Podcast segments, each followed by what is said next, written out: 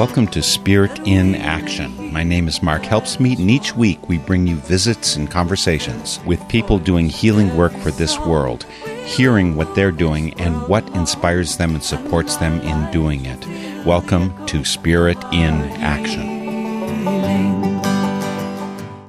Way too often, even though there's lots of preparation for war and violence, there is little done to prepare to create peaceful outcomes. Fortunately, Parfaite Ntahuba led a concerted effort in Burundi so that the 2020 national elections might have a much better outcome than the bloody results of the 2015 election having lived through the 1994 civil war in Burundi, in which her father and 300,000 others were killed, and having learned from the trauma healing workshops and nonviolent resistance training she has received, Parfaite has become a peace and women's rights activist in the East African nation, while serving as one of a handful of women pastors in Burundi. Thanks to Andrew Jansen for production assistance today. Also, there is an uncut version of this interview with 11 plus more minutes on northernspiritradio.org. Parfaite Ntahuba joins us from Madison, Wisconsin by Zoom as she tours the USA. Parfaite, thank you so much for joining me for Spirit in Action. Thank you very much. Are you enjoying it here, or would you really rather be back with your family back in Burundi? Thank you for the question. I really enjoying this new place. Yeah, because I'm learning a lot from different people. And at the same time, I'm missing my family. I miss my husband and my kids. That's in one week I'll be back there. How old is your youngest? 11. That's a long time to be away for more than a month with an 11 year old. Yes. You've been traveling around. Which big cities have you hit so far? How many have you been to on this trip? I have been in Maryland, in Baltimore. I have been in Philadelphia, in Pennsylvania state. I have been in uh, Minneapolis. I have been in um, here in Madison, Wisconsin. I have been in Washington D.C. I don't know if Washington D.C. is another state. I don't know. It's not a state, but it is a separate place. Yes. Yeah, I have been in Washington D.C. and uh, from tomorrow I will be in California, in Los Angeles. A lot of traveling, a lot of things to do, but it's important the message that you're carrying. Why did you come here? I mean, what's the important message that you want people in the United States to have heard from your visit here, Parfaite? The main message I have brought here is that women can come together and respond to questions in different communities and also that both trauma healing workshops and women's economic empowerment are very key for gender-based violence prevention. Let's get into some of your history because it's very important to your whole training, how you got involved with peace work. I don't think as you grew up as a Catholic that you were trained in peace work, or maybe you did learn some. Catholic Church sometimes does some very good things about peace.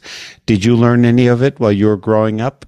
I don't think so. I don't think that when I was Catholic that I was trained about peace. But what I know is among the Ten Commandments, what I learned from Catholic, where we ask God to forgive us as we have forgiven others. This was, was somehow a piece of peace. You got very involved with peace work following. How did that happen? What changed in your life? And I, part of it was, I think it happened around the time you were 19 when the genocide happened. It happened in Rwanda, the genocide. It happened in Burundi at the same time, didn't it? Yeah, in Burundi, it was a 12 year civil war they are still now struggling. They have not agreed that it was a genocide because they were killing each other, the two main ethnic groups, Tutsis and the Hutus. So there was fighting there, but it wasn't the same unbalanced genocide? They were killing, yeah. If, for instance, today there was a Hutu who was killed, the following day a Tutsi was killed. Did that happen in your family too?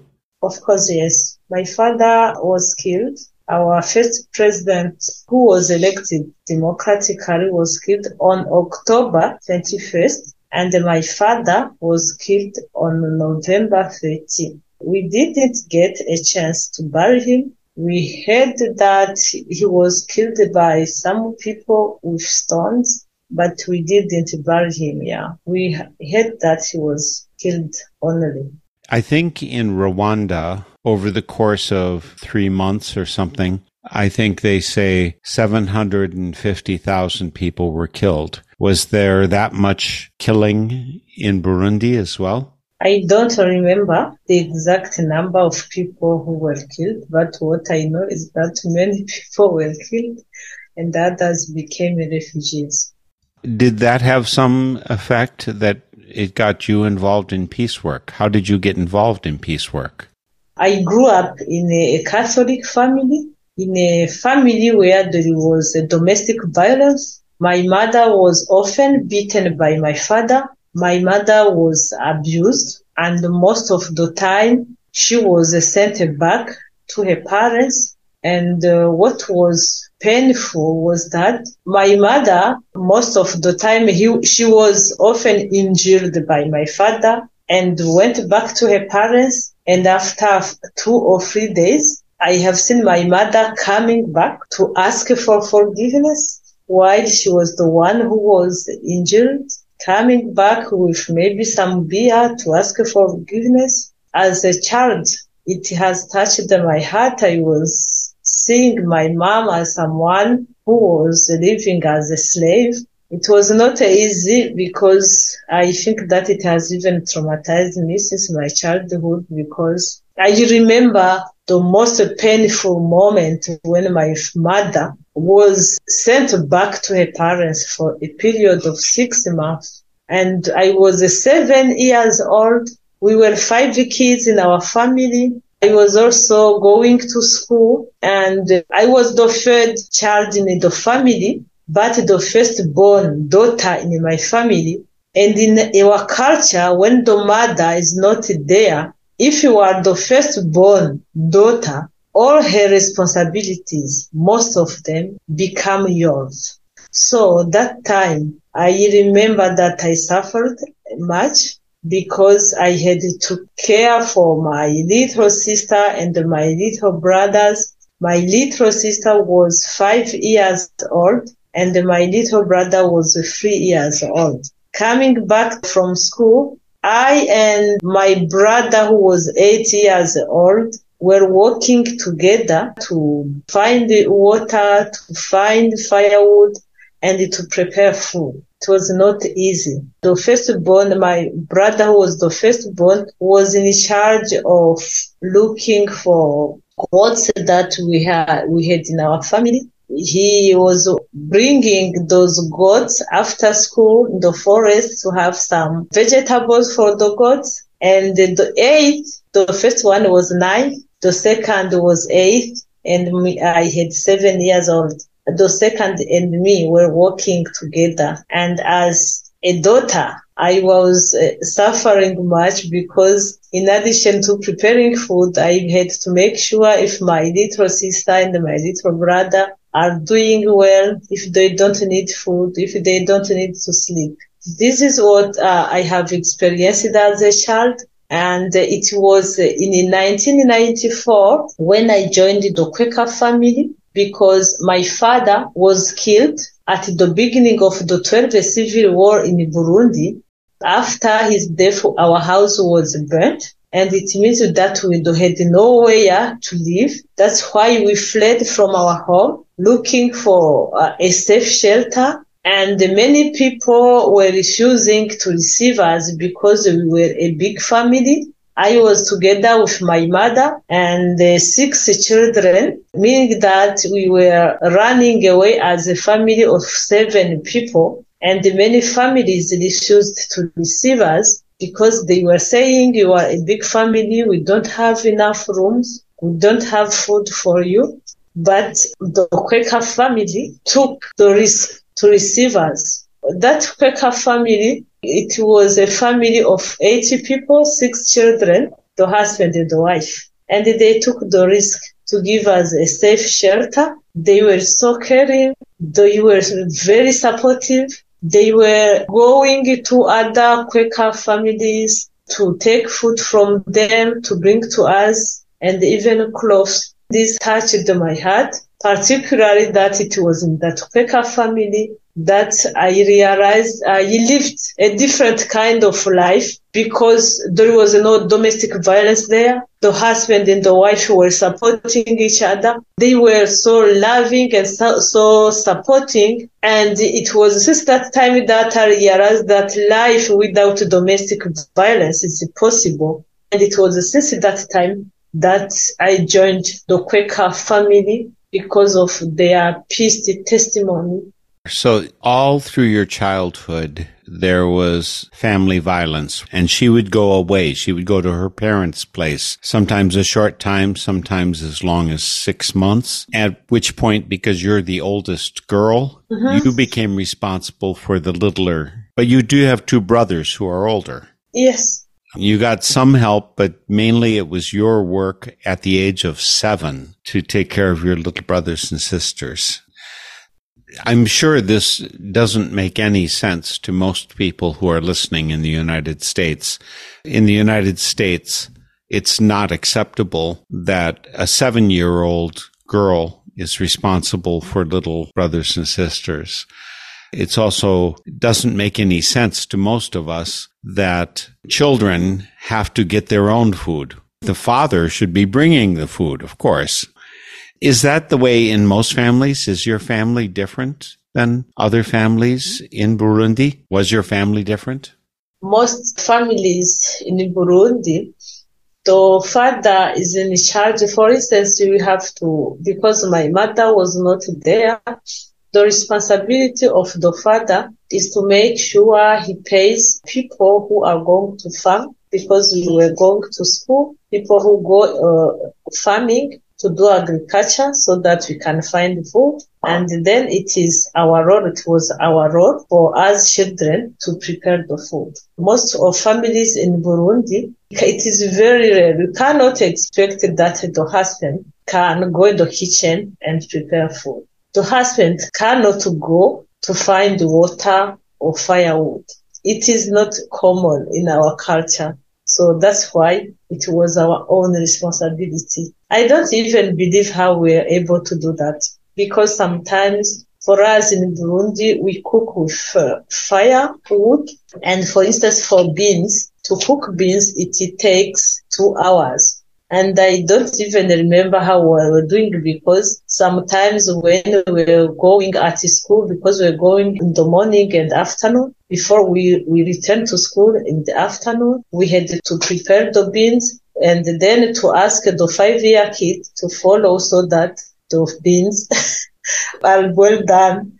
I cannot even believe how she was never burnt with fire. Right. It was a miracle. Yeah, because we thought that when we come back from school at 5 p.m., we cannot start by cooking beans and be able to eat at 7 or at 8 p.m.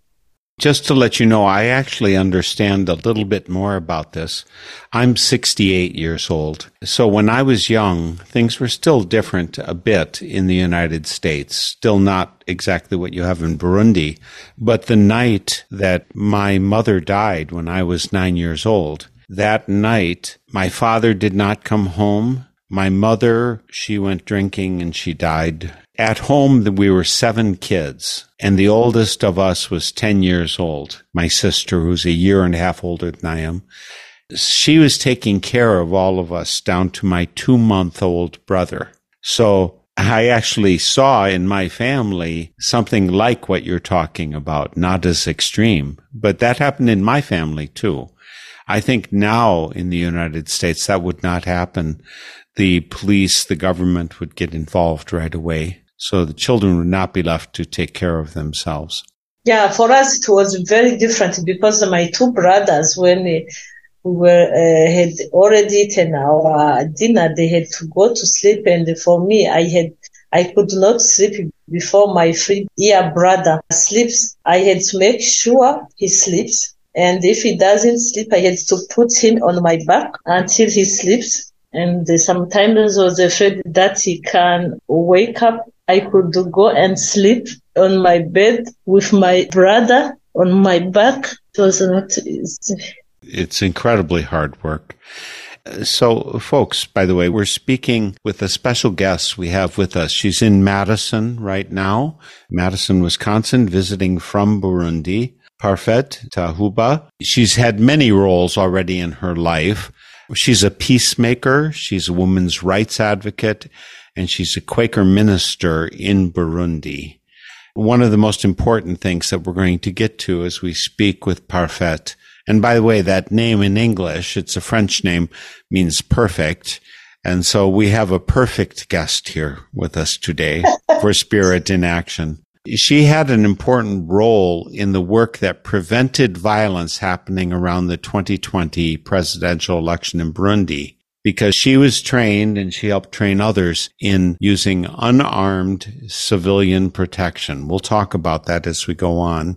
Let's talk a little bit, Parfaite, about how you got here. We've already mentioned, I think you were 19 when your father died in 1994. That's when a civil war is really happening in Burundi. And that's when the genocide is happening in your neighboring country, Rwanda. So you stayed with a Quaker family. You were raised Catholic. Was the Quaker family, were they Burundian? Yes, they were Burundian. Were there many Quakers in Burundi at that time? I don't think so. I don't think they were not beyond the 12,000 Quakers. But today we are around 60,000 Quakers in Burundi. How big is the population of Burundi then or now? How many people? around 12 million people. So this is a very small portion of the country, but you happened to connect with them and they helped take care of you. And you saw them not being violent in family. And this is important because I think I heard you say when I visited with you last Friday that maybe there are 90% of the families in Burundi have violence of men towards women. Did I make that number up or do I correctly remember that? Is it that common? Domestic violence is very common in Burundi because at least 50% of women have experienced domestic violence. It means one woman out of two has experienced domestic violence. So domestic violence is very common in our Burundian culture. Since my childhood, I was against domestic violence and that is why since my childhood, education was my priority for me because I was thinking that my mom was suffering because she was not able to be graduated to, from school to have a diploma and be able to have some financial income. That's why I had taken education as a priority. And even the last week, I uh, was talking with my mom discussing about what happened. And she told me that I think that your father was abusing me because I was poor. So you made the decision not to be poor not to be under the control of men who were. I want to be my mom. I I saw her as if she was living as a slave. Can you imagine being beaten and you are even injured, and he doesn't take you at the hospital, and then the following day you come back at home to ask for forgiveness. This was slavery. This is what I have understood. For me, I told it to myself, I don't want to live such kind of life a life to live as a slave. It sounds very hard. It sounds very challenging. Let's talk about violence in society because uh, such an important role that you played in preventing violence in the election. This came out of unarmed civilian protection. Many people in the United States have no idea what that kind of civilian protection is. They think the only protection is police helping with a gun, or maybe you're protecting yourself. Unarmed civilian protection. Where did you learn about that? And how did you decide that that would be good in Burundi? I'm the national coordinator of the Friends Women's Association, which is a member of Quaker Peace Network Burundi. And the Quaker Peace Network Burundi is a consortium of eight organizations, including two which are international and six which are local. In 2015, in Burundi, there was electoral violence. Many people fled the country. We had 300,000 uh, people who became refugees because of the 2015 elections. And at the same time, I got an opportunity to do peace studies at Selkirk College in Castlegar, British Columbia in Canada. And uh, when I was attending that training on peace studies, I learned that they had also another course which is called unarmed civilian protection. In 2017, I got an opportunity to be trained on unarmed civilian protection. It was an online training for three months. And then in May, we went at Selkirk College for the second part, a face-to-face part for two weeks. And unarmed civilian protection it is a methodology, it is an approach which is used to prevent violence or mitigate the impact of violence in uh, communities. Unarmed civilian protection principles are non-violence, non-partisanship, primacy of local actors, independence, and the respect of human rights. Some of the strategies which are used are relationship building, proactive engagement, monitoring, and capacity enhancement or recognition. Because with unarmed civilian protection, we don't say uh, capacity building because the people already have their own capacities. We are there to help them to recognize the capacities that they already have. The skills of a UCP unarmed civilian protection, when I was there at Selkirk College, I realized that they, they would be help us to prevent electoral violence. And when I was there, we were given a list of organizations which are using UCP skills on the ground. And one of them was nonviolent peace force. And it was in 2018 in March when I was attending uh, the 62nd UN Commission on the Status of Women, that I got an opportunity to meet Mel Duncan, who is now the founding director of Nonviolent Peace Force was this that time that we got connected. And as I was interested in the UCP unarmed civilian protection, uh, how it is used on the ground, I was invited by Nonviolent Peace Force to attend a workshop in Nairobi in November 2018. And uh, since that time, after that workshop, I re- realized that I cannot do much thing uh, when I am alone because at that time I was the only person from Burundi who was already trained on unarmed civilian protection. It was then after the workshop organized by Nonviolent Peace Force that Selkirk College from Canada, I started to contact them and fortunately they supported the Quaker Peace Network Burundi. They sent one of my teachers at Selkirk College to come and to train 20 people from Quaker Peace Network Burundi on unarmed civilian protection. And after the workshop, it was a 10 day intensive training on unarmed civilian protection.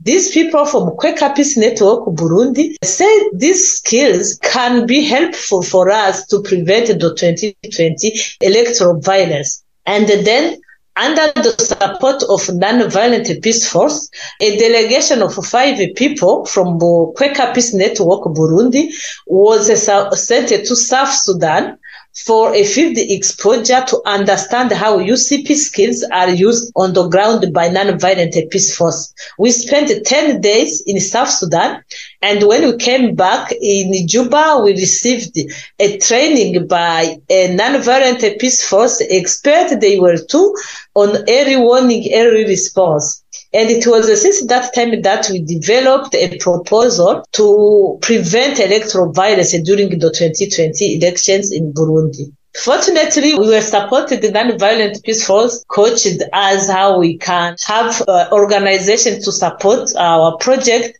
And then we were supported by an organization which is based here in the US. It is the Wellspring Philanthropic Fund, which is based in Washington, DC.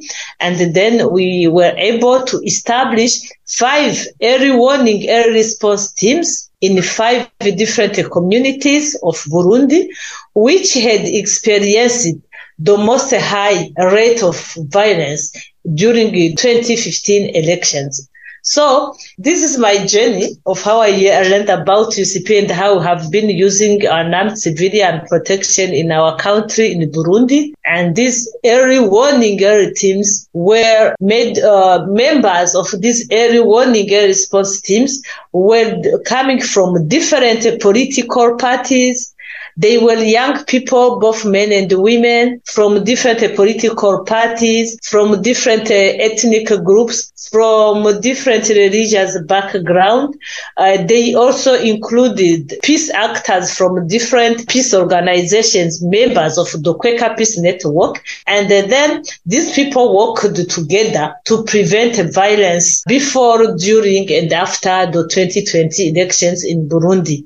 And they have been effective because areas where our early warning early teams were based, 80% of people who were registered to vote were able to vote. And our early warning early response teams were doing what we call protective presence. It means if people in the community, if they were feeling threatened, people from the main opposition political party, they had to make sure that they are protected by visiting them in the morning visiting them afternoon, even at the evening, so that they don't feel alone. This is what they will have been doing as protective presence. And this has helped those people not to flee their communities and they stayed there until they voted on the day of elections. They have also been doing what we call a protective accompaniment because I remember one guy from Cibitoke province who was able to go to vote on the day of election, but our early warning response team accompanied him as a group of three people at the polling station and he was able to vote. So this was uh, some of the success as for from our early warning early response teams because they were able to work together from different backgrounds. And what made them very uh, successful was that we first ran a trauma healing workshop for 25 because they were a total of 125 people and at the beginning, because they attend a training on early warning, early response, they had to, the 25 people were invited to attend a free day trauma healing workshop. And through the trauma healing workshop, they had opportunity to share their stories and they started crying together. And when they cried together, this was the beginning for them to understand that they are one person. They have the same feelings. They have the same emotions. And then it was a through the trauma healing workshop that they accepted to attend together, even the workshop on early warning, early response and to work as a team. So, as the Quaker Peace Network Burundi, we have understood that trauma healing is very key in our Burundian context because Burundi has experienced the cycles of violence, including gender-based violence in different families. So trauma healing is very key and the relationship building is very key for the success of an armed civilian protection approach and also, it is very important that the members of every warning response have different backgrounds so that they can work together and support each other. Parfaite Ntahuba said a lot of things there, folks, and I'm going to drill down to some of the detail. But first, I wanted to remind you you are listening to Spirit in Action our website is northernspiritradio.org, northernspiritradio.org. And that's going to be important because when you want to follow up on this work that Parfaite does and the Quaker Peace Network Burundi does, to find the links to those, you can come via our site. You'll find links there on the friendspeaceteams.org website to Burundi, the activism happening there the FWA, Friends Women's Association, Burundi.com. Again, you're not necessarily going to remember that, or maybe you don't even know how to spell Burundi, but if you come via northernspiritradio.org, you'll find links. And there is so much good work they're doing there. They can use your support, of course. We also can use your support for Northern Spirit Radio, but one of the things you can do is come to our site and just post a comment, give your reaction. We want to connect you up with people who are making this world a better place, people like Parfaite. And so come via our site, post comments, and maybe you know someone who's doing this work and let us know about that too. Also, I want to give a shout out to all of the community radio stations across the country doing such invaluable work. There are many radio stations which are owned centrally, and that's not the case with community radio stations. You go to those stations, you listen to the stations like the 35 to 45 of them who carry Northern Spirit Radio programming, and you find local news, you find local music, you find local culture that you don't get elsewhere. So please, remember to support them as well. Again, via the sites, friendspeaceteams.org or fwaburundi.com, you can find a way to support this work that Parfaite and others are doing in Africa and other countries because the work that Mel Duncan, who again is one of the early inspirations and teachers for Parfaite, the work that he has done, and I interviewed him 12 years ago. So if you search Mel Duncan on northernspiritradio.org, you'll find my interview with him. The Nonviolent Peaceforce actually serves frequently at the request of folks in the United Nations. And so the work that Parfaite referred to when she was on the ground training in South Sudan, that's under the aegis of the Nonviolent Peaceforce. And remember that those letters, UCP, unarmed civilian protection, the method of working, which is effective without people being beaten up, without people being killed. And when you've seen so much bloodshed, as has happened in a place like Burundi, it's so important to have other tools that people have been lacking up to this point. First of all, I wish you were all here to cheer for Parfaite and for her co-workers for the amazing work they did. In this past election in Burundi, they had a totally different result than what happened in 2015 election. The amount of violence was vastly diminished because of the work of the Quaker Peace Network the early warning, early response training and method that they're using. These are techniques that are, even in the United States, we seldom learn and they are invaluable. So, Parfaite, I want to come back to you. In the election, the most, most recent election in Burundi, how significant was the reduction in violence? Was there no violence? Was there very little violence? How did it turn out? There was a very low rate of violence. We didn't have internally displaced the people and the refugees after the 2020 elections. People, or most of the time when there is violence, people flee the country. But after the 2020 elections, people stayed in their different communities meaning that there was no violence during the 2020 elections.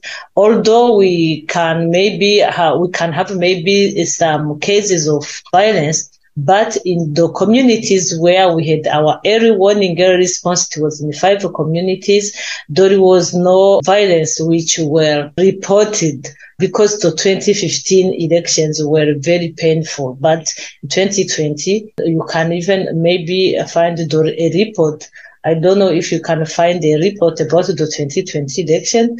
There was no violence in Burundi. How do you do this? I mean, as you said, the teams that were working to help the early warning, early response teams, the unarmed civilian protection, you said there are people of different religions, of different ethnic groups, people of all kinds of difference who would normally have been enemies, or maybe they could have been enemies.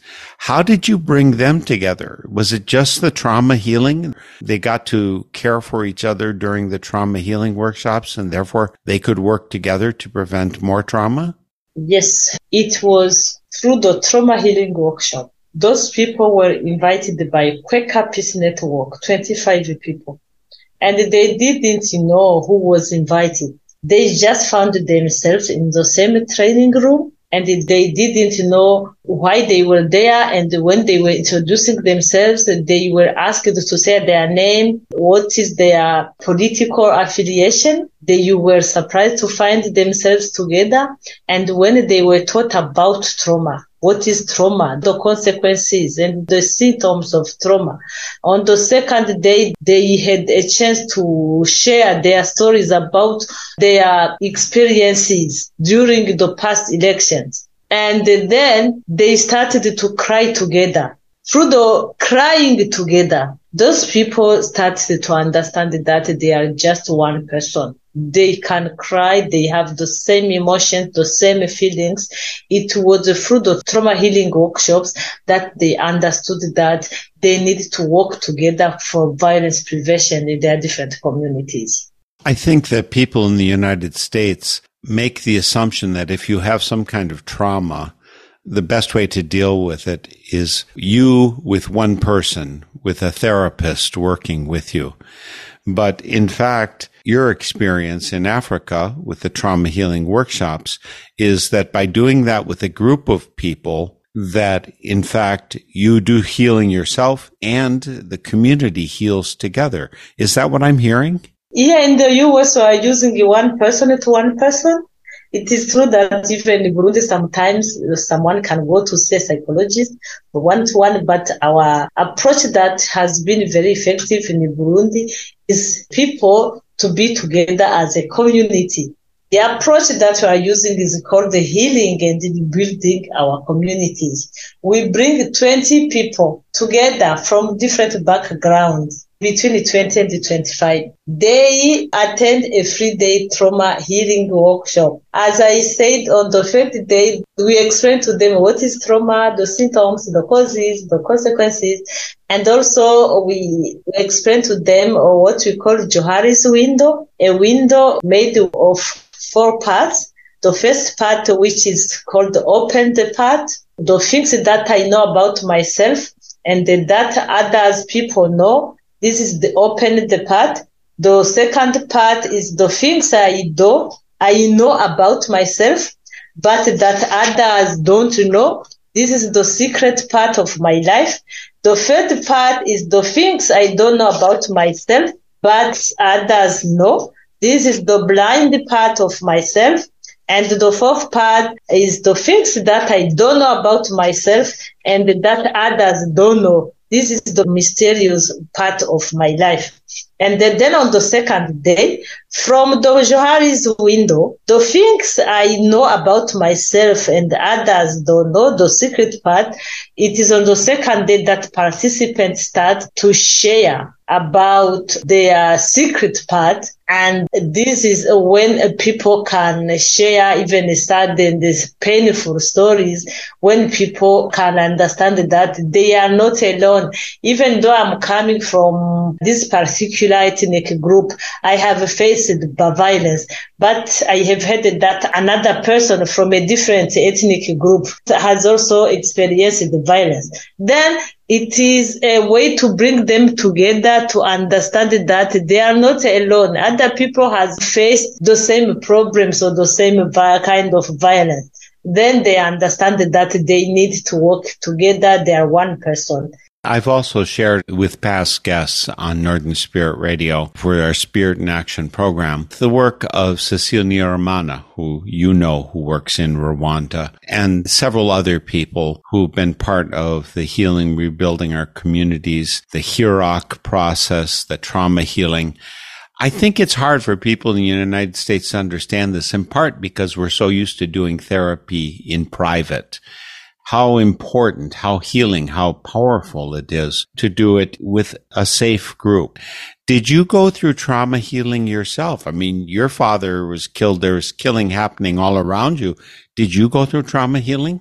Yes, I attended the training of trainers in trauma healing. It lasts for three weeks. I was there in Kigali to attend a trauma healing workshops. It was at the beginning of 2015. So it was since that time that I was able to share about what happened to me since my childhood and even during the elections in Burundi. So to be able to share my story has helped me to recover from my, my past wounds. Before that trauma healing workshop, I could not speak about it. It was as if it was a secret. I don't have to reveal it. But today, even though I can have uh, some emotions when I remember how the situation was looking like, I feel that I have made a big step for my trauma recovery because I was able to tell it. Uh, because during the trauma healing workshops on the third day, we do what we call trust walk. When two people have to walk, you play the role of a blind people. One person play a role of blind people and you have the one person who is not blind who is going to guide you to lead you until you reach your destination. And it was this on third day that we were trained that for someone to recover from trauma, he needs to find someone he trusts to share his story to for the and this is the first step to recover from your trauma yeah, I have attended. It was uh, David Zarembka was still there. I don't know if you know about David Zarembka. Oh, I've met and I've interviewed David Zarembka actually, and his daughter also. So yes, and and I was sorry of his passing. I mean, I know he died during the COVID epidemic. Mm-hmm. Again, folks, we're speaking with Parfaite Ntahuba. She's from Burundi where, amongst other things, she works as woman rights advocate. She's also Quaker minister in Burundi. And I'll have to talk to you a bit about what that means because most Quakers, how they organize in Burundi are different than the Quakers that I work with here in the United States. And the other thing, you referred to Quaker Peace Network Burundi. You referred to Nonviolent Peaceforce. Uh, some organizations are Quaker, like Quaker Peace Network, but Nonviolent Peaceforce is not Quaker.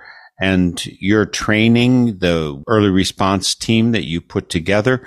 They're very deliberately not simply Quaker. In fact, you get peace activists throughout the country, throughout all of the political parties and of all genders, all men and women. And so how important a part do the Quakers play in your peace force, your unarmed civilian protection? What percentage of the people are actually Quaker? The training came from Quakers or some Quakers in this. So, what part do the Quaker, the religion, the place where you're a minister in a Quaker church, how important is that in making this possible? Quakers have played a great role to make it happen because uh, I myself am a pastor from the Evangelical Friends Church. I am a Quaker who is a pastor and I was the first to benefit from the unarmed civilian protection training. And I found that as a peace actor, I need that more people can be trained. And those people who were trained on unarmed civilian protection were not, uh, all of them were not Quakers although they were identified by uh, Quaker organizations in Burundi. They were coming from different backgrounds. I cannot say the exact percentage of those who are coming from the Evangelical Friends Church, but they were identified by Quaker organizations. And those Quaker organizations are coming from the Quaker Church in Burundi. The Quaker Church is the mother of those Quaker organizations.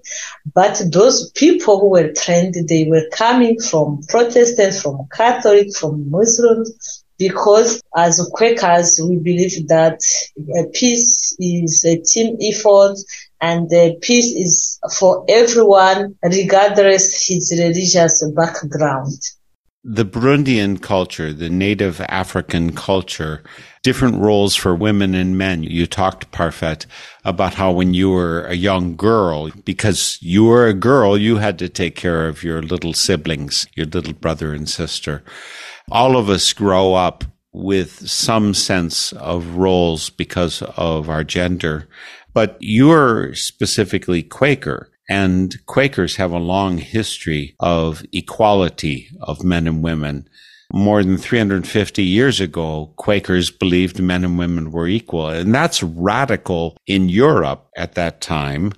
It's still radical in some places in the world. And in Burundi, it's probably not easy to be a woman leader of a country where men are still considered to have most of the power. How unusual is your situation? You are one of the pastors of a Quaker church with 2,500 members. That's a very big church from my point of view. That's a lot of people who have to accept that a woman is their leader. is that hard? Thank you so much for the question. You know, I am a, a female pastor, but I told you that uh, gender-based violence is also present in our churches. For instance, now we are three women who are pastors among more than 100 men who are pastors. Yeah, for me, the main reason I responded to this call was to break the gender barrier. And I'm glad to be uh, a female pastor because most of the time women are the ones who want to talk to pastors. I feel that I'm in my right place. But one of my favorite part as a pastor is to do premarital counseling because I don't want more women to suffer in their homes and uh, more children to suffer in their families because of gender-based violence. So it is not easy. We are in a, a patriarchal culture system. It is not easy, but I believe that change is a process. It is not easy because I remember I was sharing with other fellow pastors who are made about how I empower women economically as a way to prevent gender-based violence. And I remember one male pastor who told me one day, Pastor, I think you have lost your pastoral call. And I asked him why. And his response was, if you are empowering women economically, they will no longer submit to their husbands. So this is a kind of opposition. It seems that even those pastors who are men, they feel that women, in order to submit, they need to stay poor. They need to stay dependent on their husband economically. Uh, so if you are a woman, to stand. a woman who is supposed to preach in the church that the women must submit to their husband. they don't understand. They think that you are breaking the law, you are breaking the biblical truth, but it is not, yeah, people uh, take advantage of the culture in order to uh, to interpret to, to to do wrong interpretation of the Bible so that they can keep on overruling, over dominating, that they can continue to dominate over women. So I still face some challenges because of our culture and our religious belief, but it is my commitment. I have that passion to stand, to network, to give all what I have so that we can prevent the issue of gender-based violence. So this is also another challenge, the equity to put in place the conditions so that women can uh, benefit their rights at the same level as men. Yeah, because sometimes you say about, we speak about equality and women, we have 30% of women in the parliament or in the, the opposition. But as long as they don't think about putting in place the conditions, the equity so that we can be free, the same percentage as men. Mm. It is, yeah. I'm sorry I am You're... talking a lot, but it is because sometimes it is hard when you are working in a patriarchal system. Okay. sure. well, and you're being a trailblazer, a person who is leading the way to learn how you can have equity in Burundi. How can women function in this situation? And it was an interesting thing you mentioned. I think 30% of your Congress nationally is women. Yeah. But if they're not allowed to be at meetings when the men are there, that kind of makes it hard yeah. to have good leadership by women. Yes, even though if for those who are in the parliament, if they are running night business meetings, we cannot expect women to feel safe when they are attending those meetings. They are not even going to listen carefully what is being. And most of the time in our African context, big decisions are taken during night meetings. So I think that uh, we are still doing advocacy when we are organizing public events during the 16 days campaign uh, against gender-based violence. We denounce what is being done, which is not supporting the women's rights.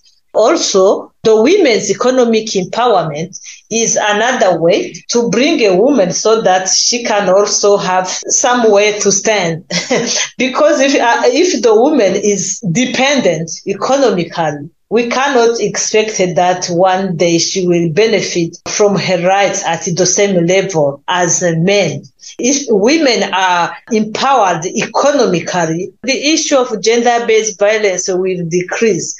So empowering women economically is also one way to bring the equity, to put in place the conditions of women to benefit their rights at the same level as men.